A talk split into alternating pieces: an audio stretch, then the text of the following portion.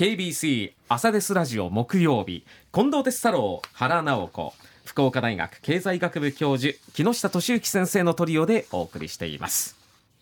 ではこの時間はコメンテーターの皆さんにニュースを深掘りしていただく時間ですが木下先生今朝どんな話題でしょうか、はい、あの南海トラフ地震が2035年プラスマイナス前後5年で起こると。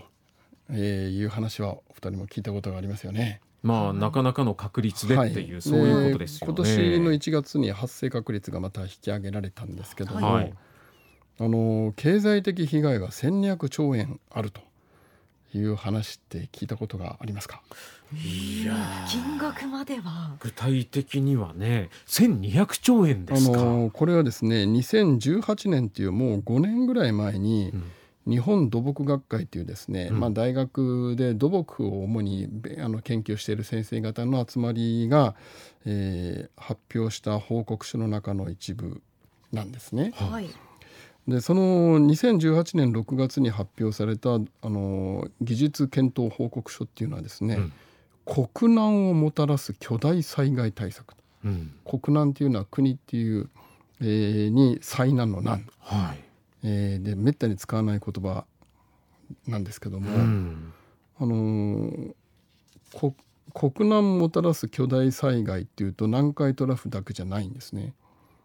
首都直下型地震、うん、それから東京湾、まあ、名古屋も大阪も高潮の被害、うん、それから東京だと荒川の堤防が決壊すると水浸しになるとか実はいっぱいあるんですよ。うん、でもその中でも南海トラフと、えー、首都直下、えー、被害額がもう桁が違うんですね。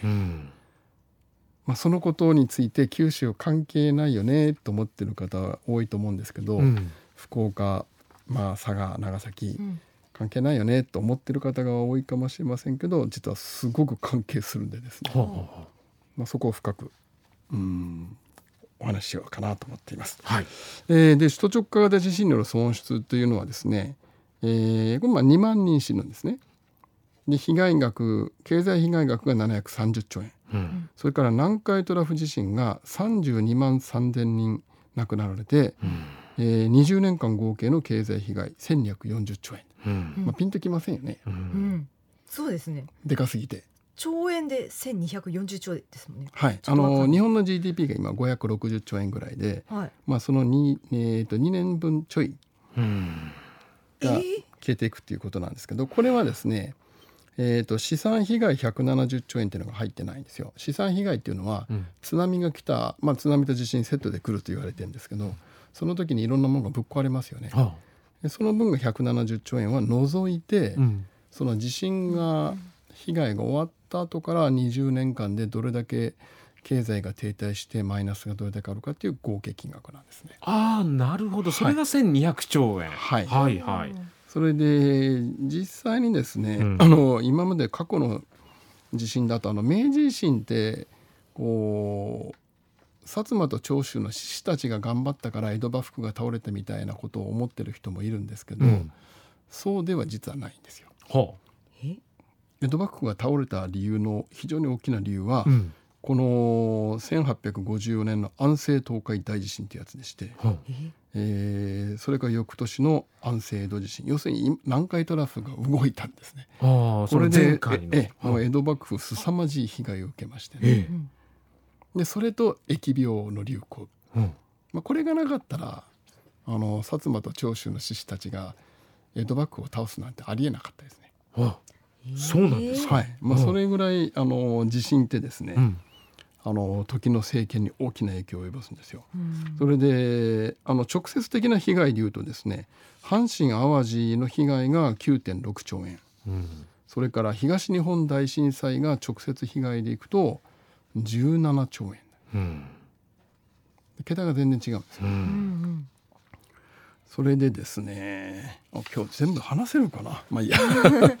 いけるところまでいきましょうか、はい、20年間にあのまんべんなくこう毎年20兆円、まあ、20年間だから毎年60兆円になるんですけど、うん。60兆円ずつマイナスが来るっていうものでは実はないんですよ。うんこれはもう阪神・淡路の、えー被災地がどんなふうに GDP 経済活動が賃貸したかというとですね、1ページ目のこれですね、はい。あのー発生した年とですね、その翌年翌々年2年間にドカーッとこう経済活動が停滞するんですね。うんうんで阪神・淡路だと被災地は2年間で、えー GDP が40%マイナスになってるんですよ。うんでこれ GDP がマイナスって言われてもピンとこないと思うんですけど、はいお給料が4割減るっていう意味だとえ思っててくださいー、ちょっと生活苦しいですね。はい。それで阪神・淡路の場合だと、うんそれから10年後でも GDP が20%マイナスのまま、うえんー、でやっとですね20年経ってん元通りになりましたと、はあ。あ20年かかって。はい。ああ。えー、だって生活も最近しないといけないですが、はい。特にお金かかるときかかりにますね。ないそはいんだけ減ってるっていうのはかなり苦しいですよね。はい。うんそれで今回はもう東海地区という日本のものづくりの中心がやられるんですけども、あのー愛知県ってですね間もなく大阪を GDP で抜くんですよ。もうもしかしたら抜いてるかもしれません。ほう。うんあの東京がまあ圧倒的に GDP だと115兆円と大きくいいんですが、うん。2番目が大阪で41兆円で愛知もほぼ同じぐらいの41兆円これ2019年のデータなので、はおそらく今はもう愛知が大阪を抜いてると思うんですね。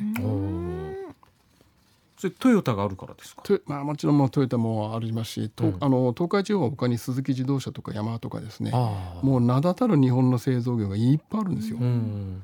でそこがかなりそこのそういう地域が津波でかなりやられる。地震と津波で。ううんんそのエリアです。ね。でもう日本で最大の輸出の港は名古屋なんですよ。名古屋港なんですけど、はいはここも相当やられるって言われてるんですよ、っいうん。て言われてるんですよ、うん。だけどこれは紛争た大変だねと九州の人たちは思うかもしれませんけどもこの土木学会の発表はですね九州各地が2年間でどれだけ GDP がマイナスになるかっていうところも出ていまして、うん。はいで一番被害を受けるのは宮崎の日南地区ですね、えーおそらく津波でそーっとやられると思うんですが GDP2 年間で、えーマイナス63%あそれから宮崎がマイナス55%あうん。で大分もマイナス51%で熊本がマイナス33%鹿児島がマイナス35%うん太平洋に面している。太平洋に面している側も含めてですね側ですね。津波と地震で相当やられるので、ううん。んえー実は九州もかなり影響を受けるんです。ううん。んだけどみんな普通ねあの福岡に住んでる方は南海トラフ地震そうあっちは大変だねってしか思ってないでしょ。だけどもう経済的にはものすごい影響を受けるんですよ。うん。そのエリアが GDP が下がることによってはい当然まず福岡は何で持ってるかっていうと小売業とかじゃないんですよ。全九州を相手にした卸売業が中心の町なので、まあ、全九州が軒並みあの全九州というかあの鹿児島熊本大分宮崎ってこの辺がもうずっと GDP, GDP が下がるとその物を買う買わないんですよね。うん。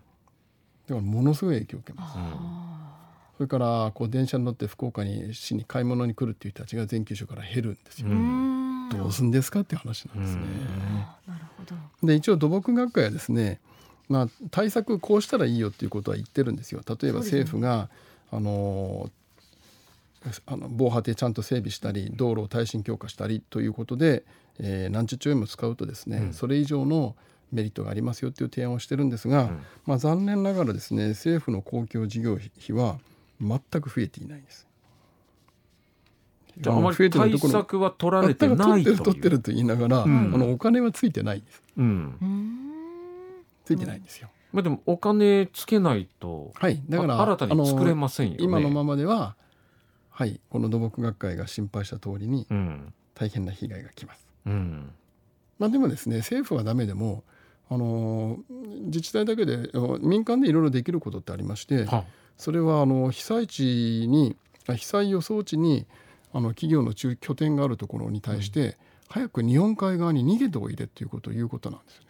ああ移転をする。はい、例えばもうあの東海地区にしかあの拠点のない、えー、と大企業っていっぱいあるんですよ。ううん。んだから早くそこに対して早く逃げないとまずいよと。うん。ということをみんなが言って福岡に来ていただく。九州に来ていただくうーんまあ、物理的にねそうはい。こう移転させるっていうのもまあ一つの手か。まあそれと自分の会社の取引先に、ん。あのー東海地方まあひ被害を受ける地域にうん。拠点が集中しているところがないのかどうか見てですね、うん。そういうところがあったら早く拠点分散してくださいって言って言っていくといううん。これをしないともう大変なことになるんですね。うん。なるほど。まあそのねこう太平洋側の皆さんはもちろん地元にそういう大きなね、工場とかあったら働く場所もあるし、うん。ありがたいですけどもしもの時って考えるとっていうのもありますし難しいとこですよね。まあどこまでこう真剣に考えているのか、まあ、避難計画も含めてですけれども、まあおそらくはこのまま来た真剣に考えないままに地震来ます。うん。そうなると本当にあのそうすると本当にですね心日本があの発展途上国に転落する危機があるっていうもう本当にその通りなんですけど、えーいつもの通り日本人は車で何もしないというパターンですね。であのこういうですね東海地区だとかあの、えー三大都市圏にこう人口も何もかも集政策的に集中することによって日本は成長してきたんですね、はい。うん戦争に負けた後、うん。だけどこれそれが今回はあの災害多発の時代に今日本が入ったんでですね、うん。それがこれから日本に災いをもたらすんです、うん。だから国土構造を変えないといけないんですけどそれができるような政治家はもういないですね。そうですか。だから地震が来た後ですよ、はい来た後どういう日本を作っていくんですかって考えないといけない。まあでも何十万人も亡くなるんでですね。まだねまあね。対策は間に合うっていうところまあではあります今からだとまだ十分間に合うんですけどうね、ん1200兆円まあ、の意味合いについてと。日本人 日本の多くの皆さんがうん。緊縮財政がいいと。日本は借金で破綻すると思ってる間はもう絶対無理なんでですね、うん。あのこの被害はこの通りにならないといいんですけどね。ありがとうございました。